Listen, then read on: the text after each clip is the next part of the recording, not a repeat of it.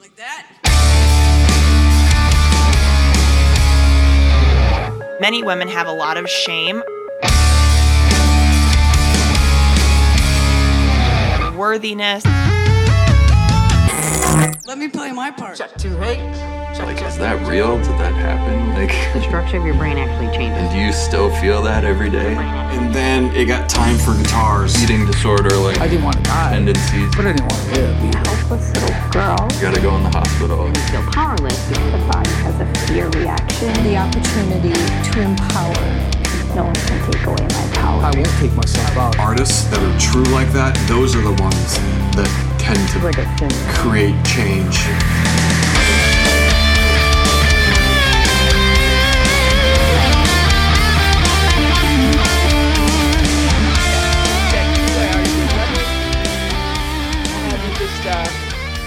Down from 5,072.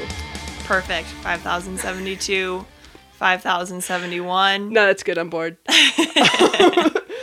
well, it's a pleasure to meet you. It's just, I've never met you before. It's so great It's to so be awkward. I have no idea how this is going to go down. Your name just happens to be spelled like mine. It's weird. It's very weird. I'm interviewing my cousin Julia Holl um, because we were having a random spur of the moment socially distanced conversation that fell into athletics and training and working out and body image and food and I was like shit you know I run this nonprofit. Do you know we have a show every week? And, and I was like will you come on? And it, we were able to work it out in what less than a month? Less than a month. yeah awesome so i'm really excited i haven't uh we haven't talked a ton like you drifted off into what chicago anywhere else where else have you been I was in Chicago for about three and a half years, and then I went out to outside of Boston for about six months, and then made my way back here to Minnesota. those are two of like the great american cities They are. dude They boston's are. beautiful I wish I could have had more time in Boston. I loved it there so much. It's awesome.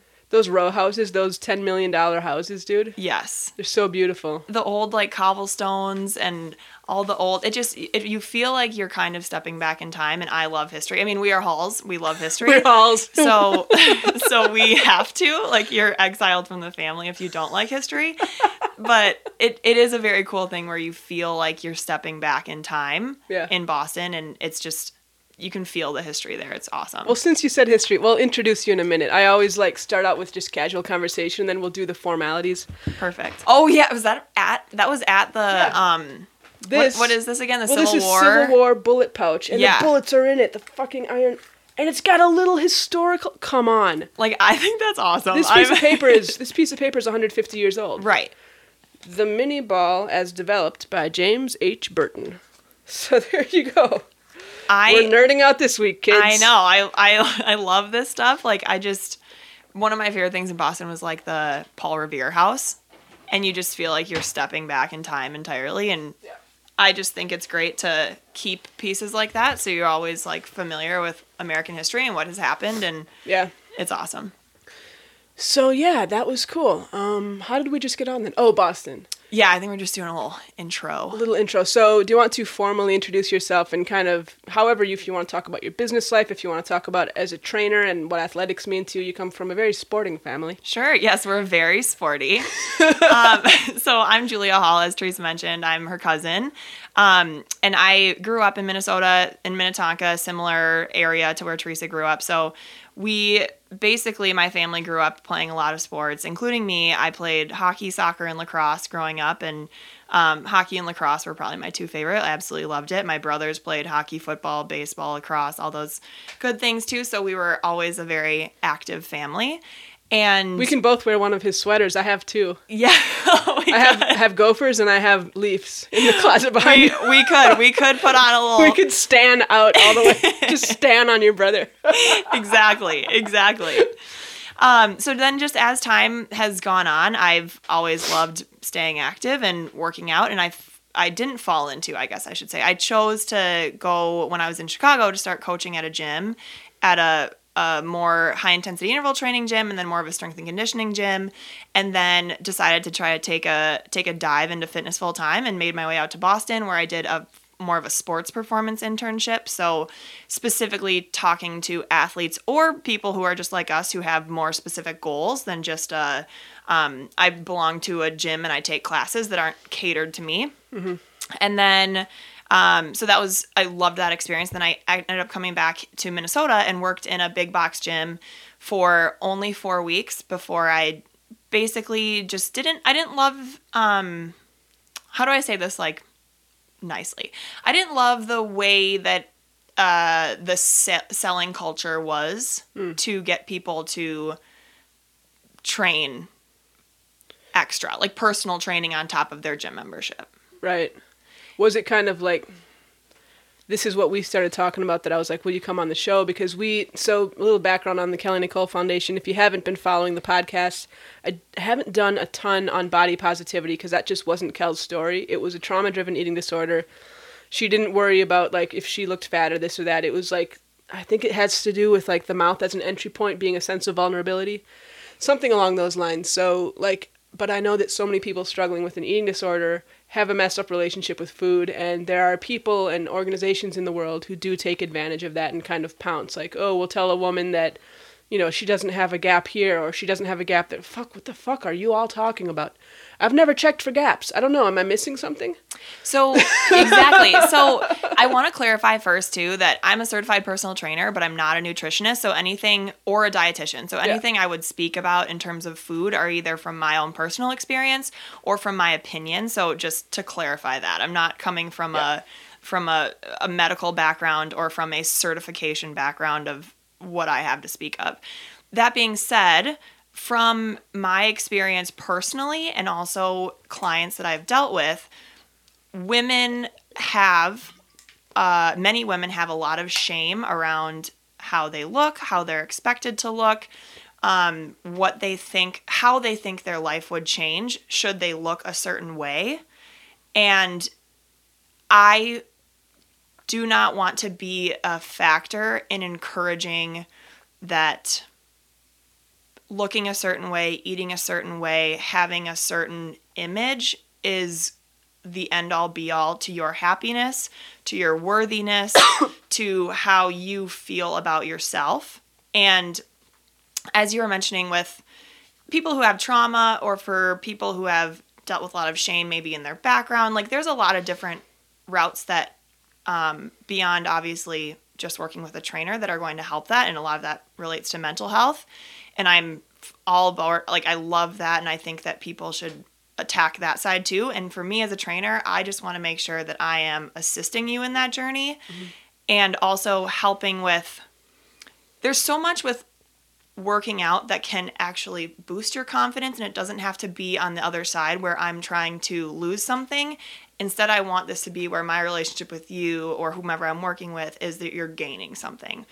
Whether you're attacking goals, learning that strength is beautiful, seeing how much you feel in your own feel positive about your own body when you accomplish things in the gym rather than it being like I'm my goal is that I step on a scale every day and I watch the number go down.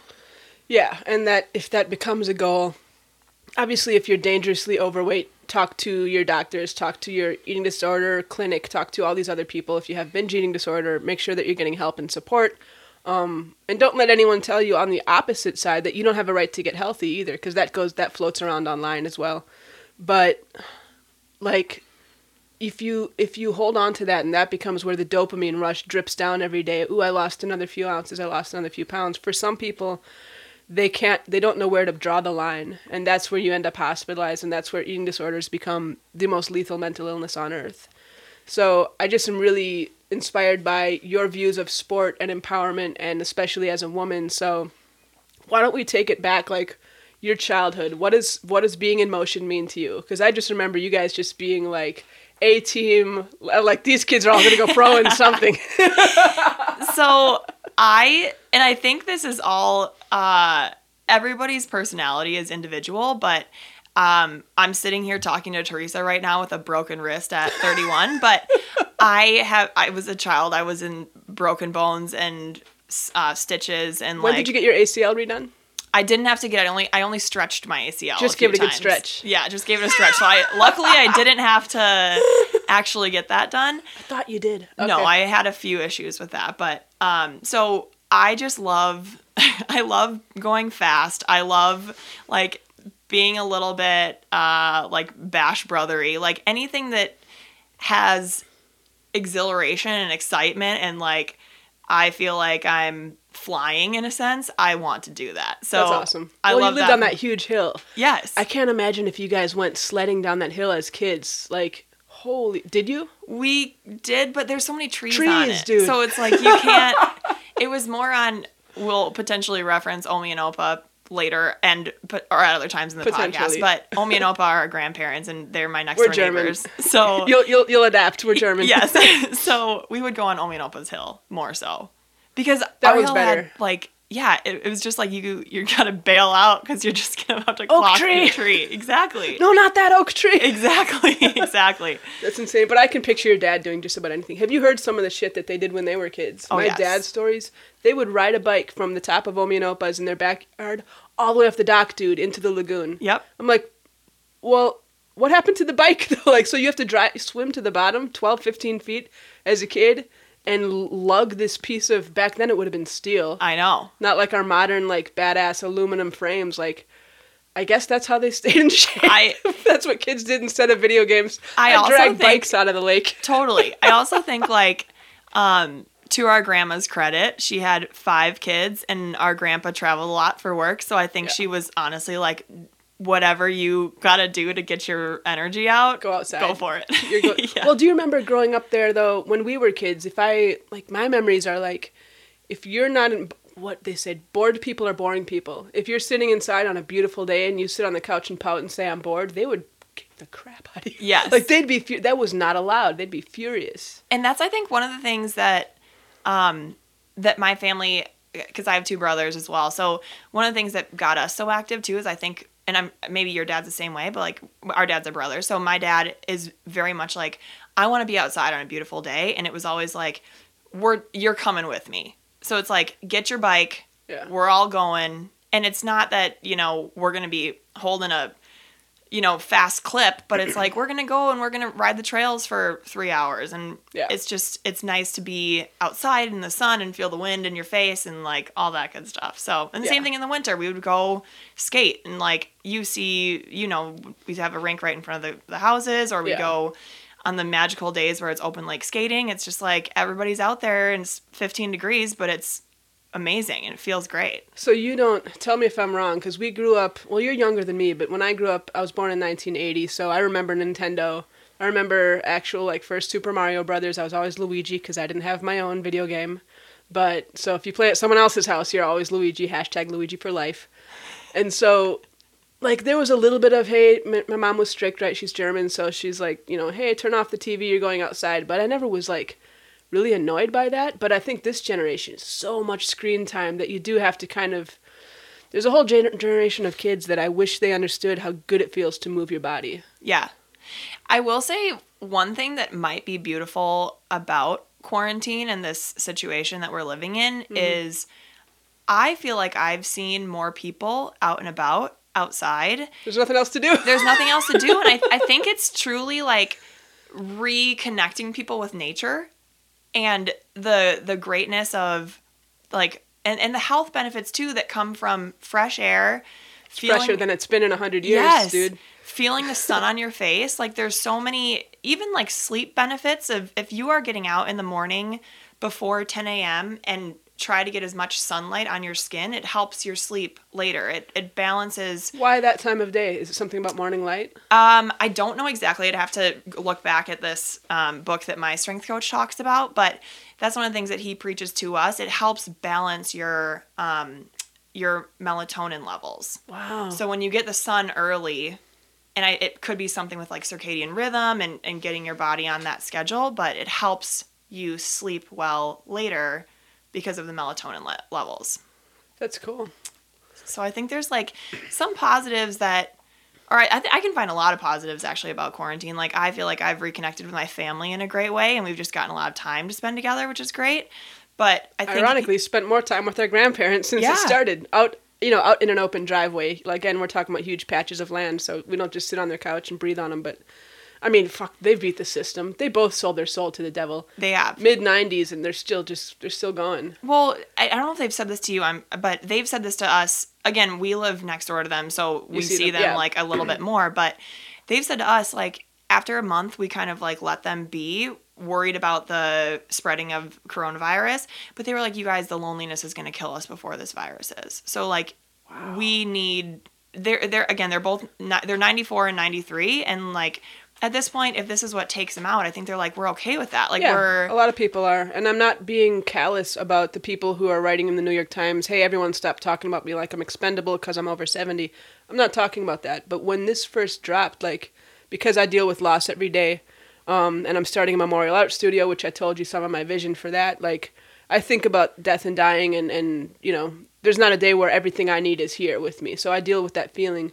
And the first thing that hit me when this virus started to show its face and we started to understand what we're dealing with now is like, what about all the people who are already at the end of life and they don't get to hold their grandchild one time and they don't get to have their son in the room with them while they die? What about all the people who have already said, yeah, I'm, I'm checking out in the next three, six months at some point? That's where I'm at in life.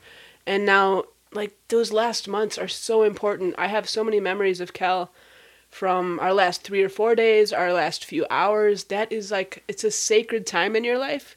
And in the Western culture, when we know someone's quote unquote not going to make it, as if any of us are, we discard them. And we're doing it now, saying, well, you know, we have to keep you around for whatever longer time, or we can't risk this, we can't risk that. And we're just like really ignoring a critical time in someone's life when they need love, they need their family around. So and I, I, think actually it knew they'd say something like that I prov- I think it provides comfort to the people who are losing that person as well. because you get to keep those memories. Yeah. And the people say funny things when they're getting close to the end. You never know what ridiculous thing is going to pop into their head, you know? Yeah. And it can help you later on to know like it wasn't your fault and you this and that, like all the all the stuff that grieving people deal with. So, I think there's some stuff about the virus that we're handling right and some that we're handling wrong. Yep. And I I think like we have our grandparents are living they're not in a in a like uh, assisted living facility. They're still living on their Does own he mow in that damn lawn? He mows your He mows fucking my lawn. lawn. too. Yeah. Yeah, our our grandpa is actually like Mutant. He's an, an can say it. amazing being. Like we But half he's- mutant. He's mutant for sure. But he's like he's so lucid and active still at 94 and he's um, doing a lot of caretaking for our grandma who's slowing down a little bit more than he is. And so the amount of activity and responsibility that he carries with a smile on his face is amazing. You could set your watch to his mood. He never changes moods. Yeah. You could show up at their house any day of the week, any time of the year, any time of day, and he'll just have this big, like, barrel chested laugh. Yes. And have some billion questions about your life and what he doesn't approve of and this and that. Maybe more me than you. but he's gotten over some of that. Um, I remember when I was a kid and we were remodeling my parents' house. And I mean we. He gave me a sledgehammer. He let me take the wall down. I was five. So I would race down from kindergarten and he would have food that my mom wouldn't allow because she's German. She was like, these Americans, what are they trying to do to their kids? but then he would have like chocolate milk. Yeah. I was like, yes. And I'd race home from kindergarten. He'd give me the sledgehammer and I'd just take the wall down. So Yeah. you and I were raised to be strong women. We were raised, know your strength, break a sweat, take the wall down, pick up a hammer. Yep. And there are so many people who are taught, you know, women are dainty, women are this, women are that, and they don't use their bodies. So, with that context, we talked a little bit about our, our childhoods and stuff. What does empowerment mean to you when you meet a new client? Get the music behind the mission. Hate Becoming by Kelly Nicole on iTunes and Spotify. If you guys haven't checked out the merch table, Join the movement. buy the album. Get your Kelly Nicole band merch and donate what you can at kellynicolefoundation.org. Courage is from Amplified.